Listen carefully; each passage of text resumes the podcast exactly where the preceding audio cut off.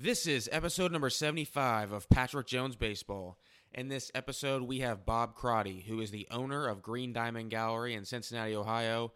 Green Diamond Gallery is a baseball memorabilia paradise. It is the greatest collection of baseball items outside of Cooperstown, New York. Each month, they bring in a brand new speaker to talk to their private audience, and we get into what you have to be and what you have to do to become a private member there. Um, next month, they're bringing in Roger Clemens, which will be absolutely fantastic. Bob, if you're listening to this, I am available on that date. Um, so I have a fantastic conversation with Bob in this in this episode. Um, really appreciate him taking the time to come on the podcast, and we go over uh, the Hall of Fame debate of PEDs, um, where the game of baseball is is going. Is it going in a good or bad direction?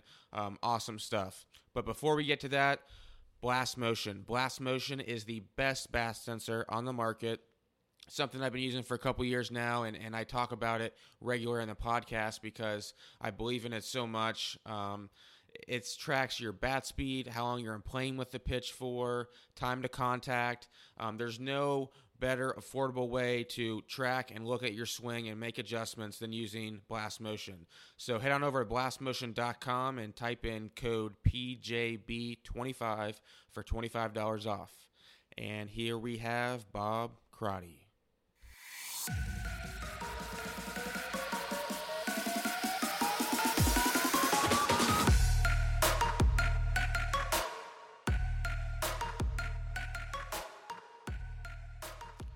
All right, and now we are live with the owner of Green Diamond Gallery, Bob Crotty. Bob, thanks for coming on today.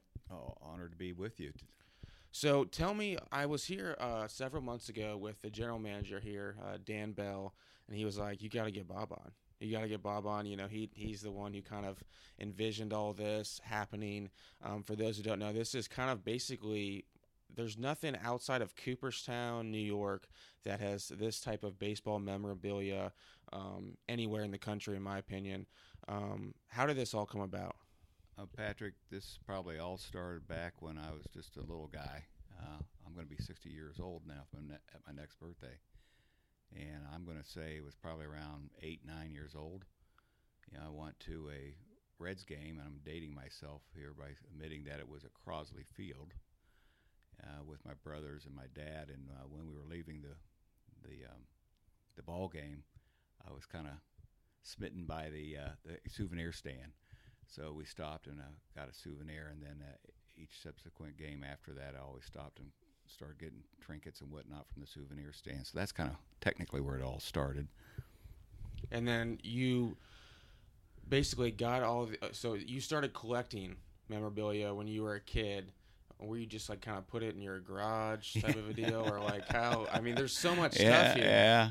It's uh well you know like most collections it starts and then it kind of goes above the somebody's desk in their bedroom takes over the corner takes over the bedroom. I think eventually it took over my parents basement. And then when i moved out of the house i always had a dedicated room for it.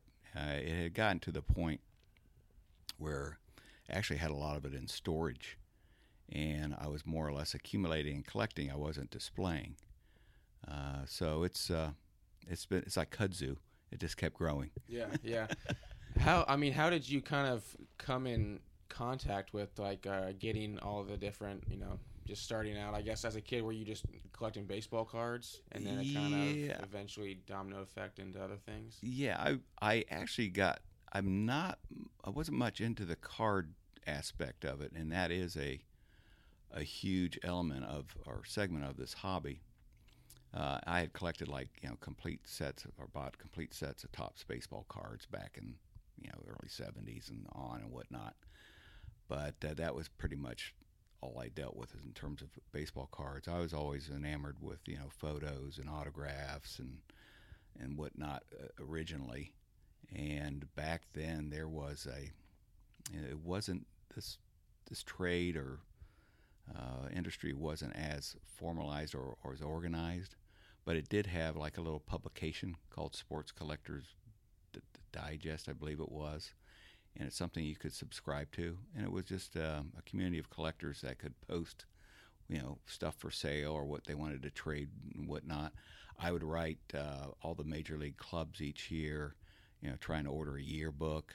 Um, let's see if any reds were appearing locally. I'd go down there and try to get an eight by ten signed, a photo eight by ten sign. Um, anywhere and everywhere, I just try to pick up things. And there were at that time, I think, you'd see these little memorabilia stores sprout up from time to time. And I'd stop in there once I saved up enough money from cutting grass or shoveling snow or what have you. I'd, I'd spend it on that stuff.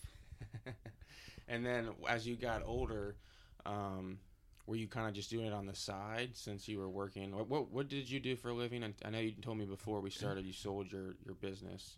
Uh, yeah, um, my brothers and I had a uh, uniform service company that was headquartered in Dayton, Ohio, called Van Dyne Crotty, and uh, that was my my day job. And uh, we ran that for we took that over and ran that for a good 30 years before we sold it, and um, we did very well with that. Uh, we worked hard at that, and but even uh, even then, I was always kind of collecting on the side. Um, it, it, I just always enjoyed it. Uh, you know, writing players, former players, trying to get their signatures, um, getting deeper into the hobby, getting more connected as to who's who, who has what. Um, got more involved in the auctions and whatnot. So uh, that's kind of how it just kept growing. Yeah, yeah. And then once you started um, getting more and more memorabilia, um, when did kind of you think of, hey, maybe I should just open up my own place? well, it uh, when uh, when we sold our business, that was back in 2006, so it's been a number of years now. I guess at that point I had some time on my hands, so I had, you know, kind of looked at everything and said, I got a lot of stuff here, and I, it was kind of a decision time, either get rid of it or do something with it and the fact that I had some time on my hands at the, uh, then, I decided to do something with it, and came up with this crazy idea like, hey, I'm going to put this in a semi-public setting. I just want to share it. Uh, problem is, most collectors will accumulate a lot of stuff, but unless you know them personally, you'll never see it right, unless right. you're invited into their house. I, just, I, I just decided, hey, I want to put it somewhere where I can somehow share it. Uh, so came up with this crazy idea. We'll go get rent some uh, commercial space, start a club, and a lot, I asked a, uh, some buddies of mine at the time, "Hey, this is a leap of faith. Uh, I would like for you to get involved and at least join, and hopefully we do something pretty good here that would attract like-minded people." And we'll have a program each month, and um, I'm kind of bouncing all over the board here, but that's what really makes the club is not so much the venue and the material, it's our programming. Uh, that's what uh, attracts and pretty much certainly keeps our members here. When you say programming, what do you mean? Uh, Patrick, every month of the year for our members, we have a what we call a member event. The member, uh, by the way, the name of the membership group is the Wright Society. So it's the Wright Society that convenes at Green Diamond Gallery, and for those of uh, folks out there that may not be aware of this, but we came up with the name Wright Society in honor of George and Harry Wright, who were part of the founding of professional baseball right here in, uh, in, in Cincinnati back in 1869. So that's uh, the name of the society is in honor of them. So the Wright Society convenes at Green Diamond Gallery once a month, and these are typically on Thursdays, the second or third Thursday of the month, um, sometimes we venture off a little bit because of who we're having in and what their schedule is, but generally it's the second or third Thursday of each month. Uh, it's pretty much a informal meet and greet with a notable or a legend from the game. It's pretty cool. Um, our members come in. Uh, it's it's a great fraternity. They've all gotten to know each other pretty well. Uh, they're like-minded folks. Uh, we've got Fortune 500 executives to small business owners to retired executives. It's a wide variety of people, but a good group of folks. Um, they get together and we have a beer and wine bar um, that comes with the membership. We have uh, heavy hors d'oeuvres. Um, they get together, they reconnect, and then we have a podium program where we introduce a notable from the game Uh, and when you say notable from the game, you told me beforehand you've had what half of um, the current members of the Hall of Fame who are living. correct. So these Yeah. aren't just like Yeah, that thanks. That, yeah, that's a good good point. Um, we will have some authors in from time to time, uh, executives, um, umpires, but as far as any personnel that have worn the uniform uh, outside of managers, uh, we try to do our best to focus on making sure that whoever that person is, that they probably they're there's probably a nine out of ten chance that if you look from a uh, statistical standpoint, they're in the top ten percent of the game. Uh, we like bringing in um, former players for the very reason they're not as reserved. Uh, they, which I which I understand. yeah, they exact they and they have more stories. Oh, uh, yeah, uh, you you know if you bring in a young guy today, it's playing for the Reds. He's not gonna have many stories, Right. and he's got to watch what he says. Yep. So- and he's a little more nervous at the podium and whatnot. But uh, and you look at the demographics of our membership, the the people we bring in generally are right in the wheelhouse of when we were kids. These were our heroes and whatnot. Uh, we actually had a um, uh, one of our speakers a few years ago was John Thorn, who's Major League Baseball's resident historian. And somebody asked him a, a great question. They said, "Hey, and from your perspective, John, when was baseball's golden era?" He looked at the crowd and he pointed to everybody. and He said, "It was it was whenever you were 12." You know, I thought that was a great answer. That is a good answer. And it, he's right. And uh, if you look at the demographics of our members, by and large, the guys that come in here are probably when, you know, between our members were 10 and 20, you know, Yeah. and whatnot. So, uh, and we've had a number of uh, great experiences in here.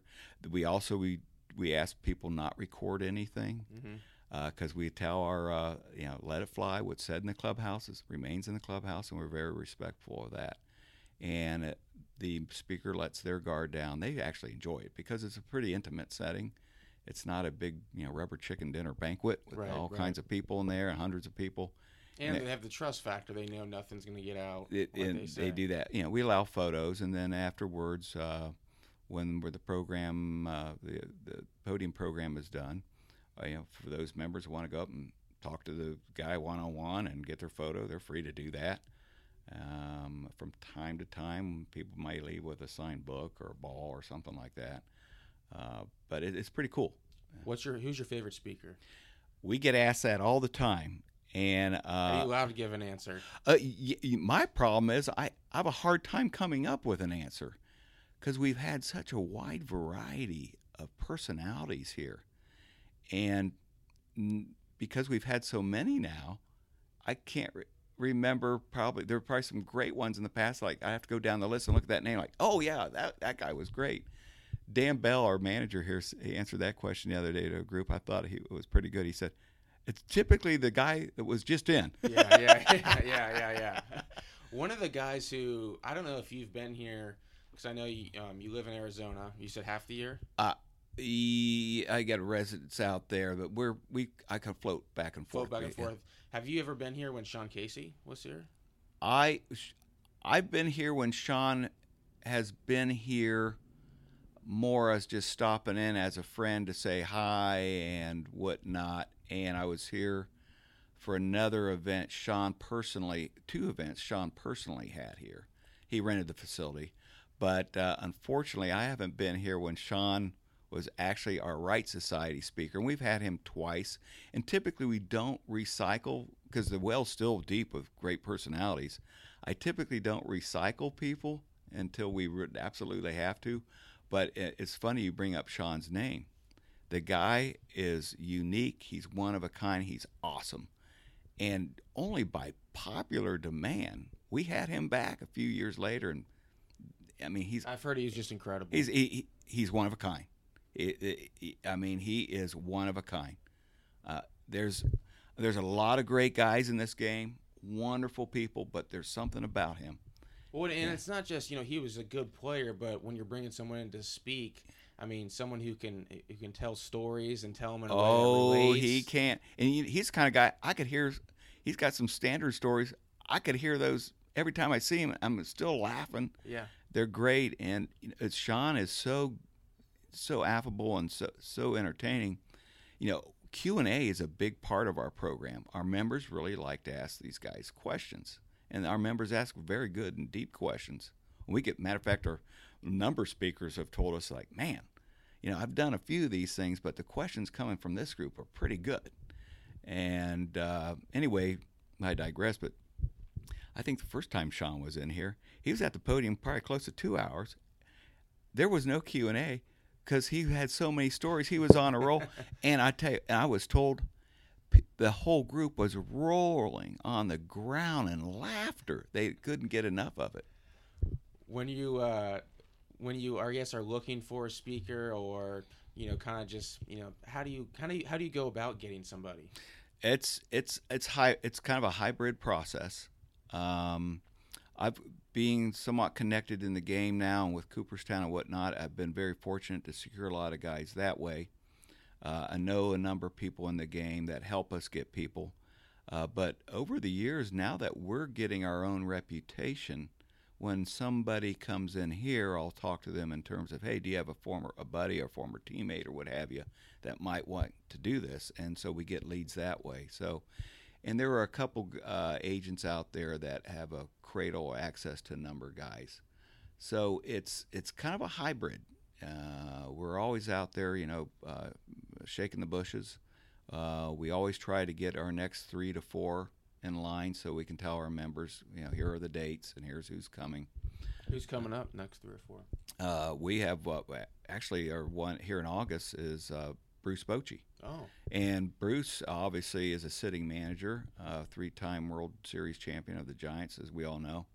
Uh, that worked out because the Giants are coming into town, and they're sitting. I think they get in a day early before they play the Reds on Friday night. So they are coming in Thursday from wherever they were. I they're in L.A. right now. They're coming from L.A. They have so once typically I think how this works is once a team is done with a series, or as soon as that last game's over, they're, they're moving on. So they're coming right into Cincinnati. So by Bruce, uh, virtue of being here and probably sitting around and for a night with nothing to do, I'm like, hey, come on. I, know his agent John Boggs, great guy, and I just reached out to John and said, hey, would Bruce want to do this? He goes, sure. So that's how we got Bruce. Um, we're looking forward to uh, having him in. And then in September, we got somewhat of a unique individual coming in, uh, and one Roger Clemens. Whoa. Yeah, and Roger will be here September, and I don't have that date in, right in front of me right now. That's what, that's that's a problem when you get my age. You start for you got to have a cheat sheet with dates. But um, That's now that's gonna be interesting. that will be interesting. Um, so you said when you said the members, and I'm glad this is this is perfect. You said you know, members, you know, ask any questions they want. Are they going to be able to ask about uh, PEDs and steroids? I, you know, I don't know Roger personally. I'm looking forward to meeting him. I have been told by uh, people uh, I know that do know him. They said he's a great guy. really? He's a great guy. So I'm looking forward to that, and I think he'll handle it well. I'm sure by virtue of Roger being here and knowing what this is, I'm sure he's given it some thought that any type of question is going to be thrown at him, and I hope he'll be prepared for it. Uh, so we'll see how that all unfolds, but it should be interesting. And then uh, in October, we have Rick Ankiel Oh, who has a very interesting life story. Um, I actually met Rick through Tony LaRussa, and uh, Tony highly recommended Rick. And uh, I actually heard Rick speak at one, uh, one of Tony's events last fall, and that's how I connected with him. And it is a very interesting life story. I heard he's actually making a comeback. I read that too. So I actually had to reach out and say, "Hey, Are you, ready for sure coming? Are you coming?" And that's happened to us before. I mean, once, you know, uh, actually Rafael Palmeiro was scheduled to be here. I think this past That's March. That's right. He's playing independent baseball right now. it, it- did he get cook Yeah. on with independent team? Yeah, yeah, he's in Texas. And he was, you know, as you know, before spring training started, he was bound to determine make a comeback. And I, I how in the heck is a guy? at- Was he 53, 52? fifty? Ah, I, I, I, what's he doing? You know? Well, he's on the on this independent team he's Yeah. on now. His son's on the team too. Oh, So okay. they both signed together. I could see you doing independent ball, but he was down in terms of thinking he was going to be a major leaguer again or something. And the the problem was, as we were getting close to spring training, he was still on our schedule, but he wasn't going to. He says, "Hey, if somebody calls me, I'm going." I'm like, "I appreciate that.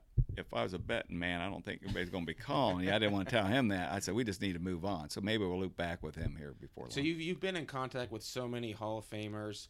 From a personality standpoint, do you notice anything about the elite of the elite? You know, the Hall of Fame players versus Ah. just you know everyone else. Yeah. Because the game is so mental. I mean, so Yeah. mental and It- so. It it is. It's uh, you know, I, I'm very fortunate to be able to call a number of Hall of Famers personal friends, and I have become good friends um, uh, with uh, a few of them.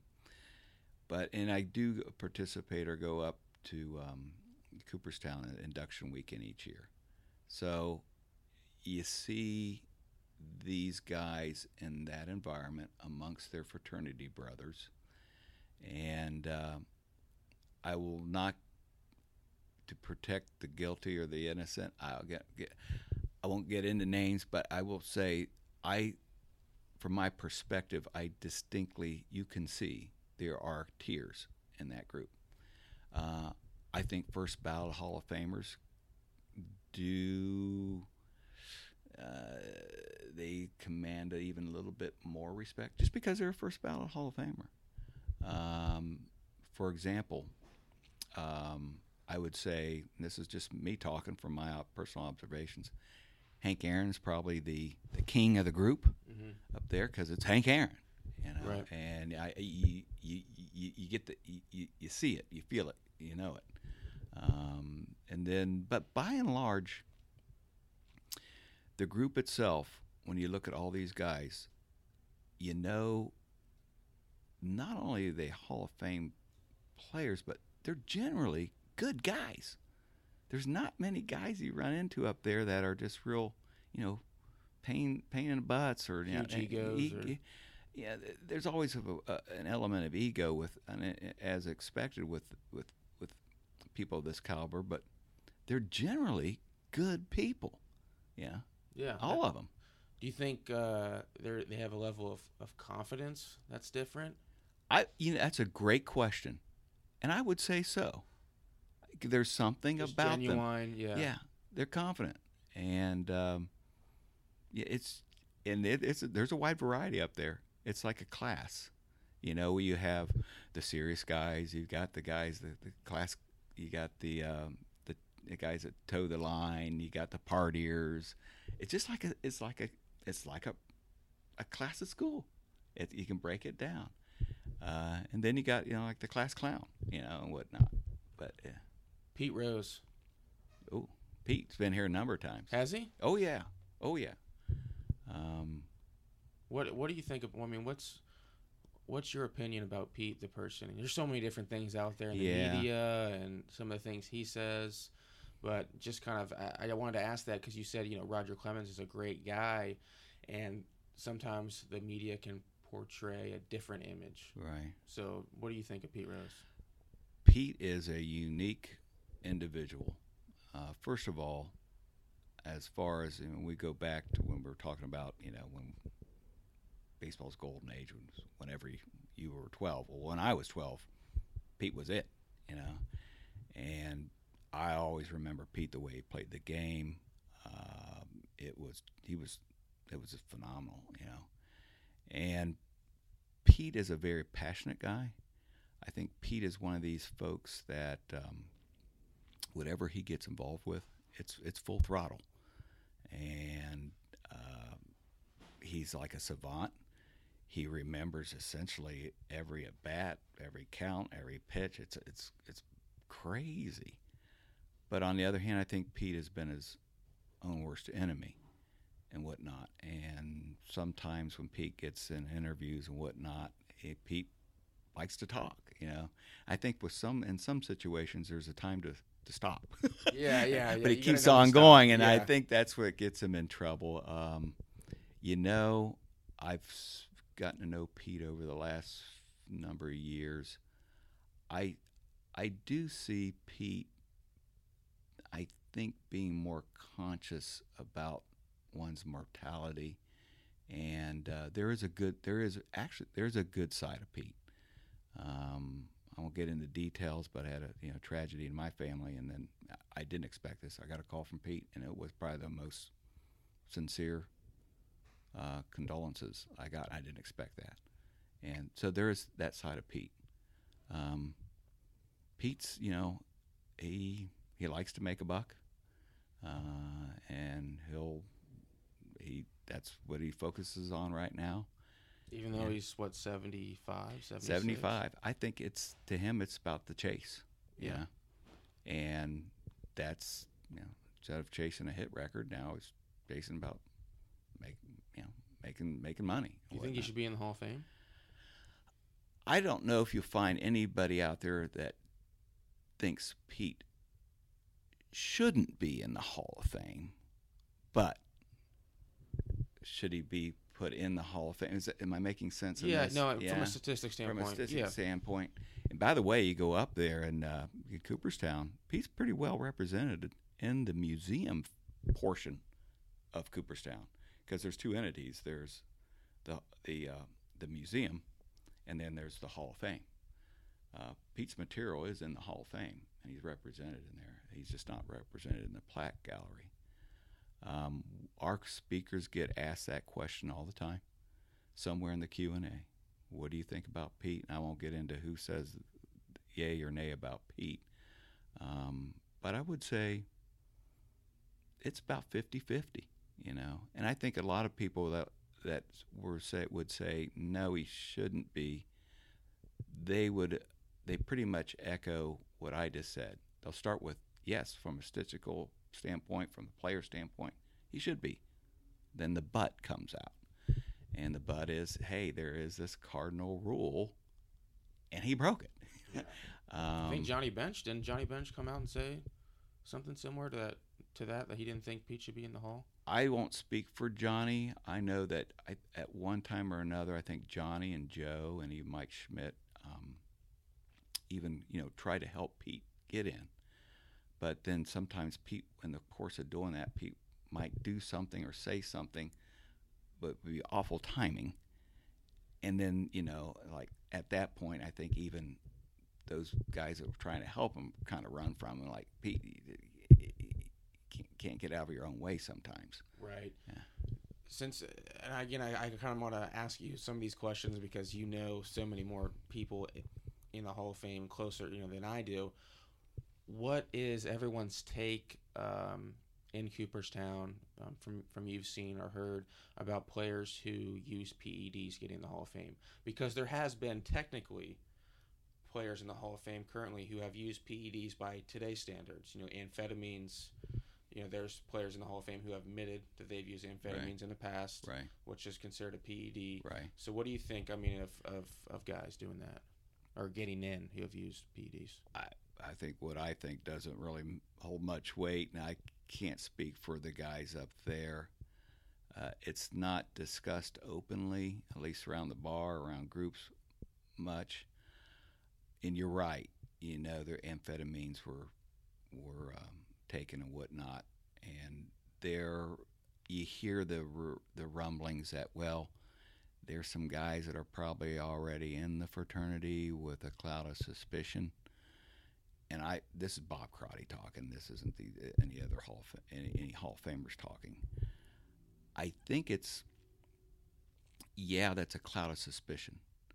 It's the ones that were kind of brought forward and made public, and how they handled that is where we get into the issue.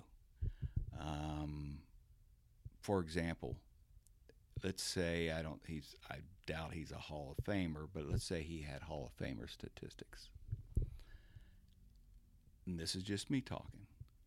I would say a guy like Andy Pettitte would get more support for the ver- very way he handled the situation. Came out, said, I did it. It was wrong. You know, the truth will set you free.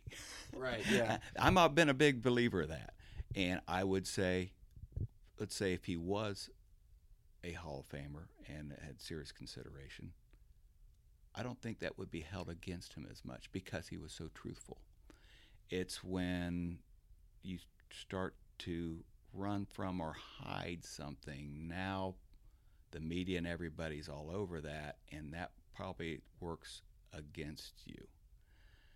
And but right now you've got, and I know uh, this is public record. Obviously, everybody knows that Joe Morgan came out with a letter last year, and that was interesting. And Joe has his opinion, and obviously he's entitled to his opinion, and I respect Joe. What's interesting is I don't know where you draw that line as okay. There's somebody with a cloud of suspicion, and then somebody was kind of called out on it. Well, there's a guy with a there's a couple guys with cloud of suspicion already in. Some guys were called out on it. and We don't want them in. I, I, where who's guilty and who's innocent in all this? Right. Yeah, I, that's that's from my perspective. Like, how do you s- sort through all that? Yeah, that's tough. That's tough. And it's not it's tough because what I didn't what I didn't realize is how the Hall of Fame is you know, I just figured always that, you know, the best statistics and you know, how if whatever their attitude was, like you wipe that away, it's just the statistics. But what you're kind of bringing up is there's a human element too to voters voting guys in, you know. Oh, by by and large, it's interesting. We've had um, a couple panels now of writers, and that's been brought up. And this is just an observation of mine. It's not. I don't have statistics on this. It's just a, a, because our sample size is small. When we have these panels, we'll have maybe six writers. I but I do think that panel, in my opinion, probably represents what's going on out there, and it's this generally the younger or newer the writer, they want them in. The older tenured writers, they don't want any part of that. So when I see Joe come out with his letter and whatnot, and I'm at, I think I even asked Joe this or made this observation. I said, Joe, based on my gut and my small small sample size, which I think is pretty accurate. Generally, the newer riders want the guys in. The tenured riders don't want that in general. And you look at Roger Clemens and Barry Bonds. I don't quote me on this. I, again, I have to go back look at my data. I don't have it in front of me. I think they were sitting at darn near sixty percent Yeah, I know their made- last yeah. go around.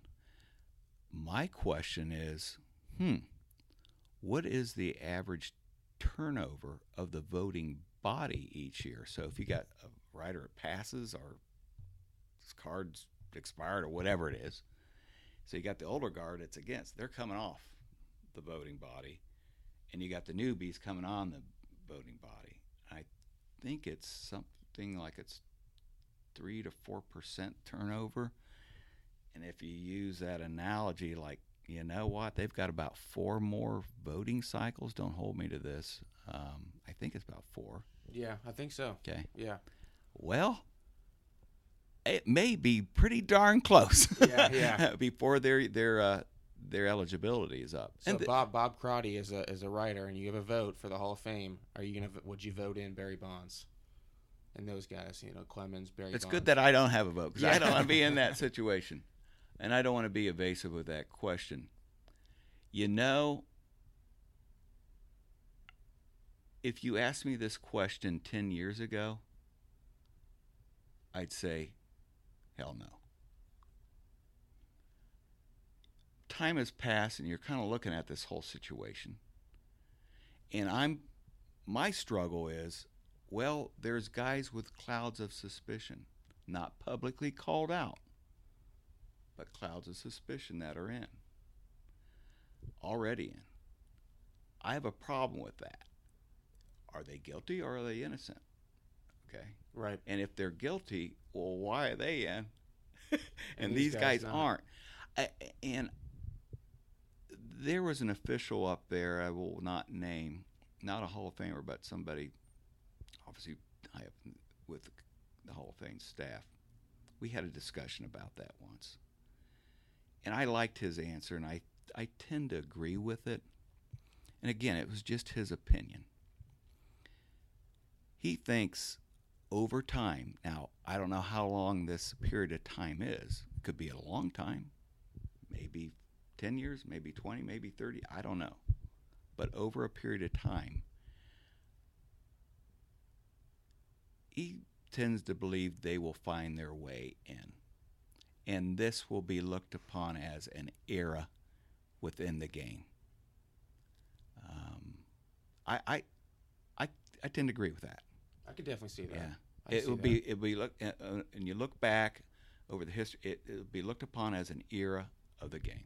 I mean, I was the other day. I was looking up. Uh, well, Barry Bonds got you know his number got Right. retired, and so I was looking up some of the numbers he had, and oh my lord! Like when he was 39 years old, he was he had like 160 walks to That's unbelievable. to 40 strikeouts. Like people and people in baseball don't even realize like Yeah. how hard that is to have that ratio Yeah. from a, a walk to, to strikeout ratio. That you know, plus to go along with 35, 40 home runs, and and at 39 years old, Isn't that amazing? Now, at 39 years old, it's interesting with Barry Bonds. If you looked at his trajectory and his work as a Pittsburgh Pirate, he was well on his way of going in the Hall of Fame. right? Why Barry opted to go and do what he needed to do, I think there's theories out there and stories, you know. Uh, when I heard, uh, what was it, Sosa McGwire? Right, yeah, yeah, he wanted to be part of that. Attention. He yeah. wanted to get a part of that. What's sad is he probably would have been a Hall of Famer anyway. Yeah. Okay. Um, now, I'm no medical expert, and I, uh, I- I'd somebody had I'd love to sit down with somebody's expert on PED and how that affects somebody's performance. I don't know if that's there's articles out there or not, but I can understand when you connect with the ball how it could travel further. Mhm. But does it help you connect? Right. Yeah, and uh, your eye from uh, you know uh, taking you know from walking versus swing. I, I, I don't know. Yeah. One of the um one of the guys who looks up to Barry Bonds and you being um Cincinnati fan yourself, Joey Votto, Right. in terms of, you know, being patient, disciplined, things like that. Um have has he been in here before? Joey has been in here once. He had an event here of his own uh, when he was doing a charitable uh, function. It was a few years ago. That's the only contact I've had with Joey personally. Um, interesting guy. That's what I hear. when he came in here, he is about stats, no doubt about that. Uh, he keeps track, and he can ask Dan. He was there too. We're just kind of chewing the fat, you know, before the event came in, and he was. He says, "Hey, have you seen this stat or that stat?" And it, Patrick, it was stats I'd never seen or heard of. And you you're know? a baseball and, and, and he's I mean, and he's tracking it, you know. Uh, God love Joey Votto. My opinion after kind of hearing and witnessing that, I'm thinking to myself, dude, why just go out and play? Just go out and play. Yeah. The stats will take care. The stats will be the stats. To take care. Just go play. yeah. So you, Yeah. are you under? Because I, you know, this is you know that I, I had George Foster on, and I don't want to speak for George, but I'll speak for George because I know him really well, and um, that generation they think that's it's selfish approach. It's a selfish approach to to take a pitch down the middle when you have a runner on third, less than two outs, and you know I know Joey's been on record saying um, he would rather you know get on base than hit a sacrifice fly and score the run, if that makes sense. So I'm wondering, um, since you and George are kind of in the same era, what do you, I mean? What do you think about all that? I've I've actually I've heard some great ones from the old era kind of diss that approach. And I would tend to agree with them. My point is this just is me as a fan talking. You know, if you're being paid to hit in the three hole, I, I, I'm not looking for a guy to walk all the time. I or would you? No, I mean, Yeah. I, I mean, no. and, and that's that's the bottom line. You know, um, I I don't get it. You know, if if that's just not you, you, you, get that run in. Right. Yeah. Um, do you know any? Are are the Reds frustrated with that? I'm not that close to the situation. Um, and anything I would have to offer is just one fan's hypothesis or opinion, just from a, a, a casual observation from the outside looking in. Um, Joey is a an interesting guy. He's unique. He gives great interviews. I mean, very yeah, he's very. He's, I think he's, he's smart. He's well. He thinks things through. Um, I don't know what the dynamics are. Let's say in a clubhouse, and would anybody even venture to approach Joey and confront him on the situation we're talking about? I don't know. Yeah. What do you think? That's tough. I mean, Yeah. he's the best player on the team. He is. and he makes the most money. And he, uh, if I'm, a, I mean, I'm 26. He's 34. I don't think I'm going to confront him in the clubhouse. exactly. and I'm, if anything, I'm going to ask for probably advice. yeah, you know, right, If, if how to, right. you know, get to where he's I at. think you. I would agree with you. So I think he's his own entity, and he's going to do what he wants to do. I, my concern is he is, as you said, he'll be what 34, He'll be 35? 35 in the fall. Yeah, I think it's September or something. So, like yeah, yeah. yeah, he's good. I mean, yeah, and he's getting up there. He's 35. yeah. But it, you know, it's interesting. He's got what? He seems like he's been sitting on nine home runs now for oh, I know. That's a I saw forever and a other day. Yeah. yeah. I know he's an all star and Yeah. everything, but it's like, I just, I don't know. Uh, we going to see, you know, age is age, and it will creep up on you. And are we starting to see, at least from a power standpoint, of this happening to Joey? right. Uh, and he's still got what, four more years, I think, on, on that on that contract. Now, to, to his defense, he says that one of the reasons why he has he thinks the way he does, and I had Bronson Arroyo on a couple Yeah. weeks ago. Great guy, by Great, the way. oh, great Awesome. interview. I Bronson's mean, great. Have you did you hear the stories about him lifting like 300 pounds? Yeah. Was, I had him on. He told me that. I was like, what? yeah. And but anyway, he was talking about. He's like, listen, there'll be times when Joey doesn't swing as hard as he can, and that's not because of anything. Now he's just he's playing the long game. He's like, well, what's what am I going to be like when I'm 40? I want to Yeah. produce when I'm 40. I want to be able to. So he's his his thing is. Bronson said, you know, what, and then one of the things he said also, he's like, I've been teammates for Joey for several years, and he's he um, um, compared him to Eddie Vedder of Pearl Jam. He said he talked to Eddie Vedder's uh, a manager and said, you know, I was he's been his manager for 20 years, and he said, you know, I I still feel like I don't know who Eddie is after 20 years. And he said the same thing with kind of Joey. He's like, I have been his teammate, but I still really don't like. He, they only let Yeah, you in so, So much. much. Yeah. And He's a very private guy. yeah, very private guy. Um, I thought that was interesting when, but just the comments that he made about he's he's thinking playing long. He's playing the long game when it comes to you know how how's he going to produce. So when he, he maybe he didn't want to spoil us with all these home runs early on and then see like the drop off late in his career, or I don't know. It's He was featured in uh, I don't know if you saw this. Uh, it was a PBS American Master Series. They had a a new special it was a couple weeks ago on Ted Williams. It's a good show, and he got a lot of airtime on PBS. on. It was on yeah PBS. Was it they called American Masters? I think it is. I'll have to check that out. I Yeah, and it was a new uh, production they did on Ted Williams, and th- they went to Joey a lot for comments. He worships Ted Williams. He loves Ted Williams, and uh, Boggs was on there a lot, but was J- Joey well, got a lot of airtime. That's interesting. Yeah. Man. Let's. I want to. I want to kind of talk a little bit more about uh, this place specifically, Green Diamond. There's so many different items here. Do you have Do you have a favorite item? Is there one specific thing that's your baby? That's a good question. It, I guess it probably depends on what day it is and what uh, and whatnot. But I have a, some a sentimental item. I think from a monetary standpoint, I don't know how valuable it is, but um, my uh, item near and dear to me is probably the one of one artist cast of the statues that are in Cooperstown's lobby of Jackie Robinson, uh, Roberto Clemente and Louis, Lou Gehrig. Um, those uh, life-size statues are up in Cooperstown, and so we have the one-on-one artist cast of those. Um, I was involved in that project, so it's a, it's a personal thing. So uh, that's probably the, the, the item or items th- that are near and dear to me. Um, there are some other jerseys out there that we have from a Jackie Robinson jersey, a Lou Gehrig jersey. I, I'm I'm a huge Lou Gehrig fan. He's my favorite player of all time. Really?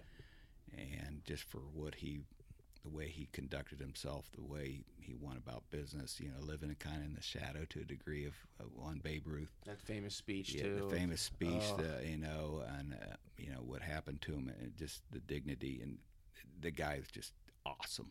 There's a good book out there, by the way, written by I think Jonathan Eig, called "The Luckiest Man." Great read, great check read, it out. Uh, uh, great read on uh, Lou Gehrig's life.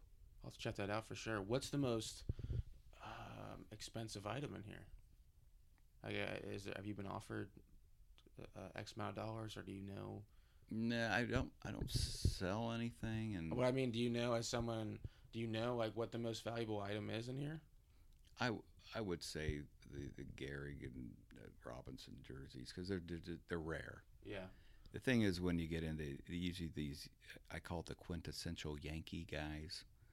Um, that usually is the more valuable stuff, only because in the collecting world, you're going to have probably a lot of people with some wealth that live in New York City, and it's the Yankees. Yeah. So that uh, it's a, it's amazing. Um, here's Thurman Munson, great, good player, good player. Uh, probably was tracking. I'd have to look at the data. Probably, probably was tracking, maybe to be obviously uh, considered a Hall of Famer. Not in the Hall of Fame, but just anything signed or anything connected with Thurman Munson now is the the value of it's off the charts. How but he's not a Hall of Famer. How much would you w- would you sell that Luke Gehrig jersey for? I it's not for sale. I haven't even given that a, a really much thought. couple Yeah. million.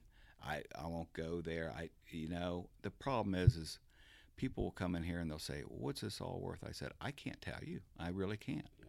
Because until until it was actually sold, the market dictates that, and Right. whatever the market is that day, market could be up, could be down. Who knows? You know. How did you get that that jersey? I got that. I got that through uh, an estate sale. Yeah. Really? And I will not disclose numbers and all that because that's that's I just prefer not. it's Sure, not, sure, not sure. Important. Um, hopefully, it's appreciated in value since I've got it. And, uh, but uh, I I was really after that because it was Lou Gehrig's, Yeah. and he was my favorite player of all time. So That's incredible. I mean, this place is just so many different items in here, so many cool things. Uh, it's it's it's a museum of, of baseball. It's it's so cool, and it's. I mean, I've been to Cooperstown. I've I've I've been able to travel to different places, and I can genuinely say like uh, there's there's no other place like this besides Oh, Cooperstown. Thank thank you. We're um, Patrick honored. Uh, just thank you for that compliment. Um, Cooperstown is special. It is amazing place, and for those of your listening audience that have not been there, they need to get up there.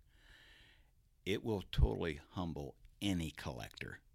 Uh, I've had the good fortune to go down in their basement in their archives a number of times, and if you think they got a lot of stuff out on display, they probably only display about 20% of what they own. And Wow. it will humble any collector. It's uh, we we hear this from time to time and these nice compliments. Oh, it's like Cooperstown or better. Like, no, we're not that. We might be a little mini version of it, but uh, everything we have here is pretty much out on display.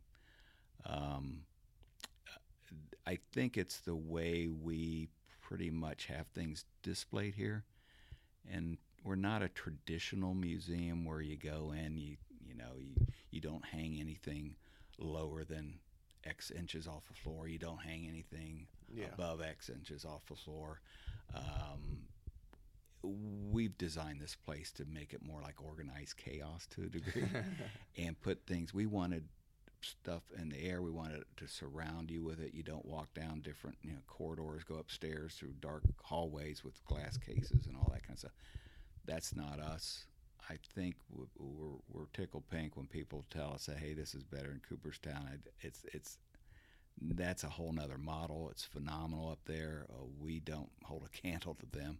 I think it's the way we've kind of just displayed stuff that gets people to probably say something It's like that. It's not overwhelming, and it's not.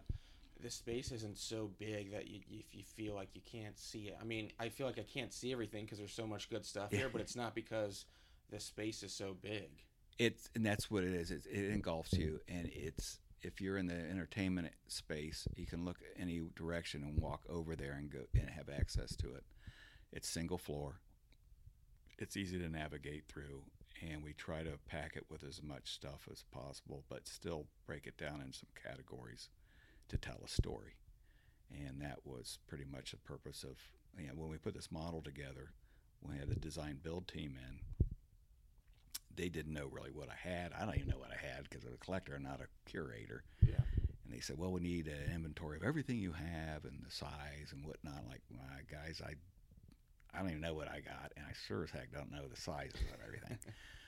so I just said, just give us plenty of wall space. We'll make it work. We'll break things down into categories, and we'll probably, you know, we'll display it in a in a non-traditional sense from a museum standpoint. We wanted to make it more like a more casual to a degree versus a stodgy museum uh, where people have you know it's well lit and it's it totally surrounds you. Our jerseys are all displayed for the most part, suspended from the air and double glass sided things. That's that's kind of different and unique. So it's kind of the elements is, of display is what makes us a little bit unique. Do you see? uh, So the members here are are, are older. Do you see that the game? And the reason why I kind of bring this up is, I, I heard I've been hearing from some coaches lately and some people that not as many kids are playing or Yeah. interested in baseball these days. Right. Do you agree or disagree with that? I I guess based on what I'm reading, the participation rate in play of amateur ranks or little league or whatnot, I don't know if that's going up or down. My suspicion is it's probably at best leveled off. Uh, I don't know what you've heard or seen, but I think that's happening to a number of sports right now. I think football's got a real problem. Yeah, they got a problem. Uh, the I think baseball, a big concern, as from this one fan's perspective, is they've got to do a better job of getting the inner city kids back interested in the game. And the problem is, I think, from again an outsider looking in perspective, is you have all these. It's not inexpensive to play between all the competition and equipment. You have travel teams. Well, that's a commitment from time and money. And I think that's what these amateur rank that's what's happening here at these youth levels. They're getting a little bit too competitive and too expensive to participate and by virtue of doing that you you're boxing out a great resource of talent. And that's a concern. I think MLB's are trying to address that with some of these, um, the one they Urban have, Youth the Urban Youth Academy, which is great. That's good. My concern is okay, that might be well for the kids right within, say, a bike ride yeah, that's yeah. of that facility, but how do kids elsewhere in that entire community get in and out of there? And sometimes I wonder would they have been better served doing more like taking that money and breaking it down and having like Camps or something. camps or satellites or something like Yeah. that, more strategically placed than putting all the eggs in one basket in one area. Uh, that's just me talking. I got I got a couple couple uh, couple ideas, couple things that I think the game could could could grow from. One is I don't know if you're aware. I was doing some research the other day, and um, I, I don't know. Did you see the commissioner's comments about Mike Trout uh, needing to brand himself better and market himself better. I did not. Sorry. Okay, so the commissioner did come out and, and say that, that that Mike needs to kind of uh, promote himself more to the game because they were talking about how um, you know baseball doesn't really have you know an, an icon or, or Right. one guy, um, and then and then I thought it was interesting because I found myself uh, glued to the television watching Tiger Woods on Sunday, and I don't even like golf, but I was so into, and so I I started thinking, well, why why is that? And I guess there's different reasons you could say. Um, you know, from you know baseball, they play so many games, so you have so many chances to see guys. Right. Versus, you know, golf is one day a week and this and that.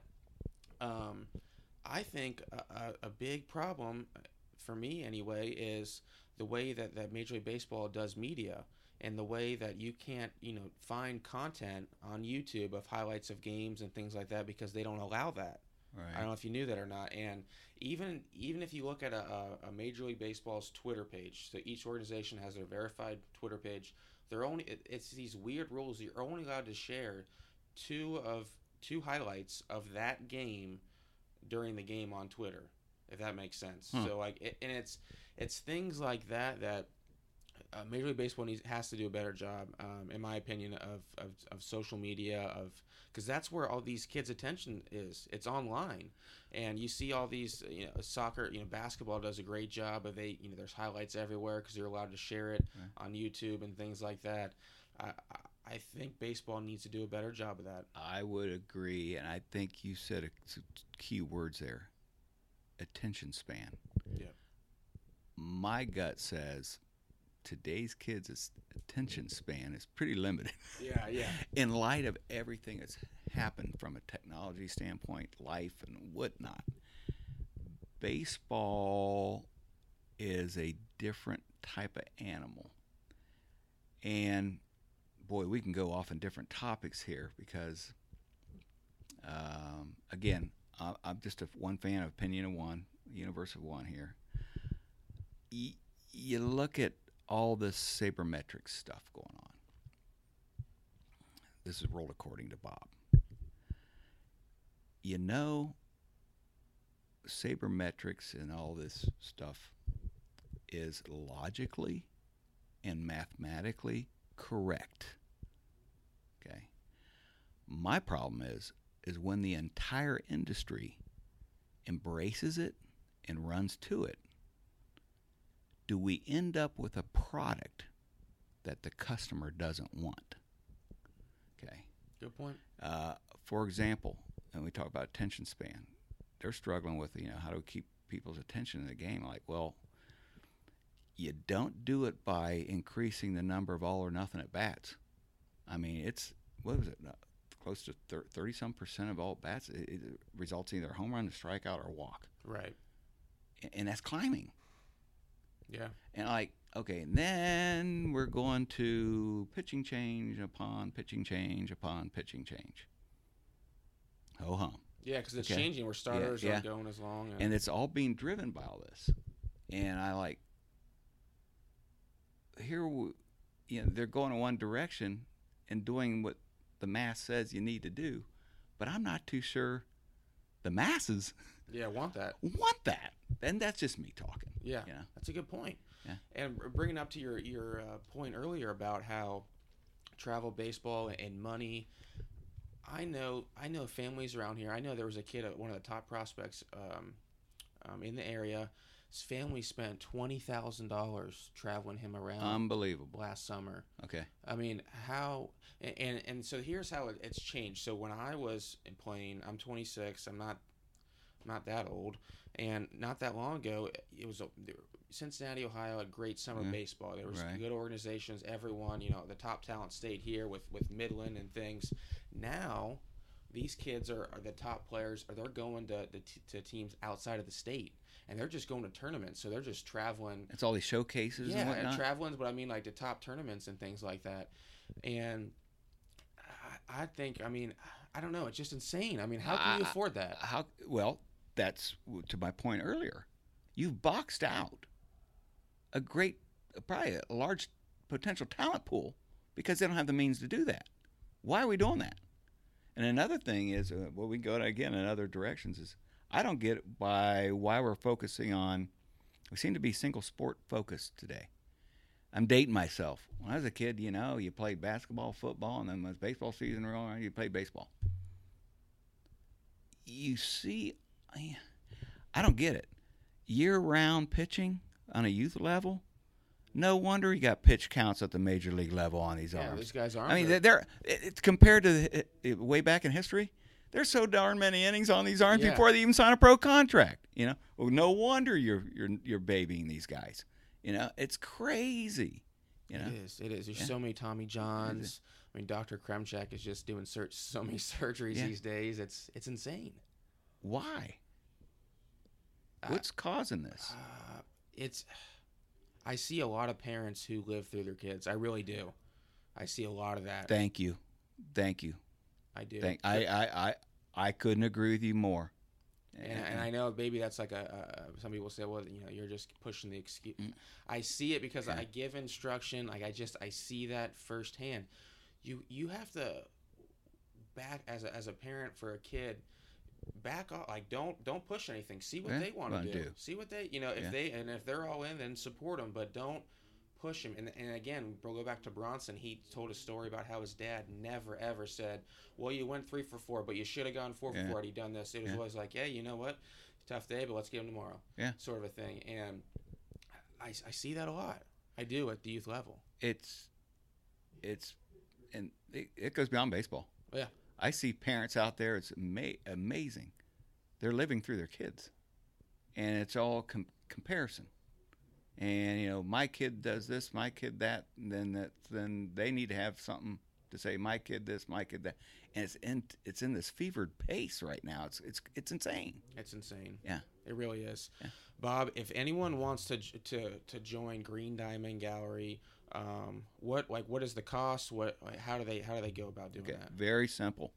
Uh, you can just call us at uh, 984 4192. 4192, remember Love that it. number? Okay. Love it. And uh, it's very easy, the process. We just get some vital information from you name, address, phone number, whatnot, uh, your birth date. And uh, it's $2,000 a year. And I know some people say, well, gee, that seems a bit much. And I'm That like, seems well, a bit low to me. I think it's it's it's what the customer thinks, but you have to look at it this way: when you have 12 events a year, and you divide that, and you're coming with beer, wine, nice food, intimate setting, like-minded people, uh, great speakers. I mean, Roger uh, Clemens acts- is coming yeah. next month. I mean, It's- it's what one- do you want? I like to think it's one of the better baseball deals out there, It has and, to be. and, and it's only happening here in Cincinnati, Ohio. Uh, so it's very easy. Just give us a buzz. We get your information. Uh, as soon as um, you're entered into the system, we have a monthly newsletter. You immediately get every month two announcements uh, initial RSVP and then a reminder. And then we have some other things that go out from time to time. So we are on our mail list.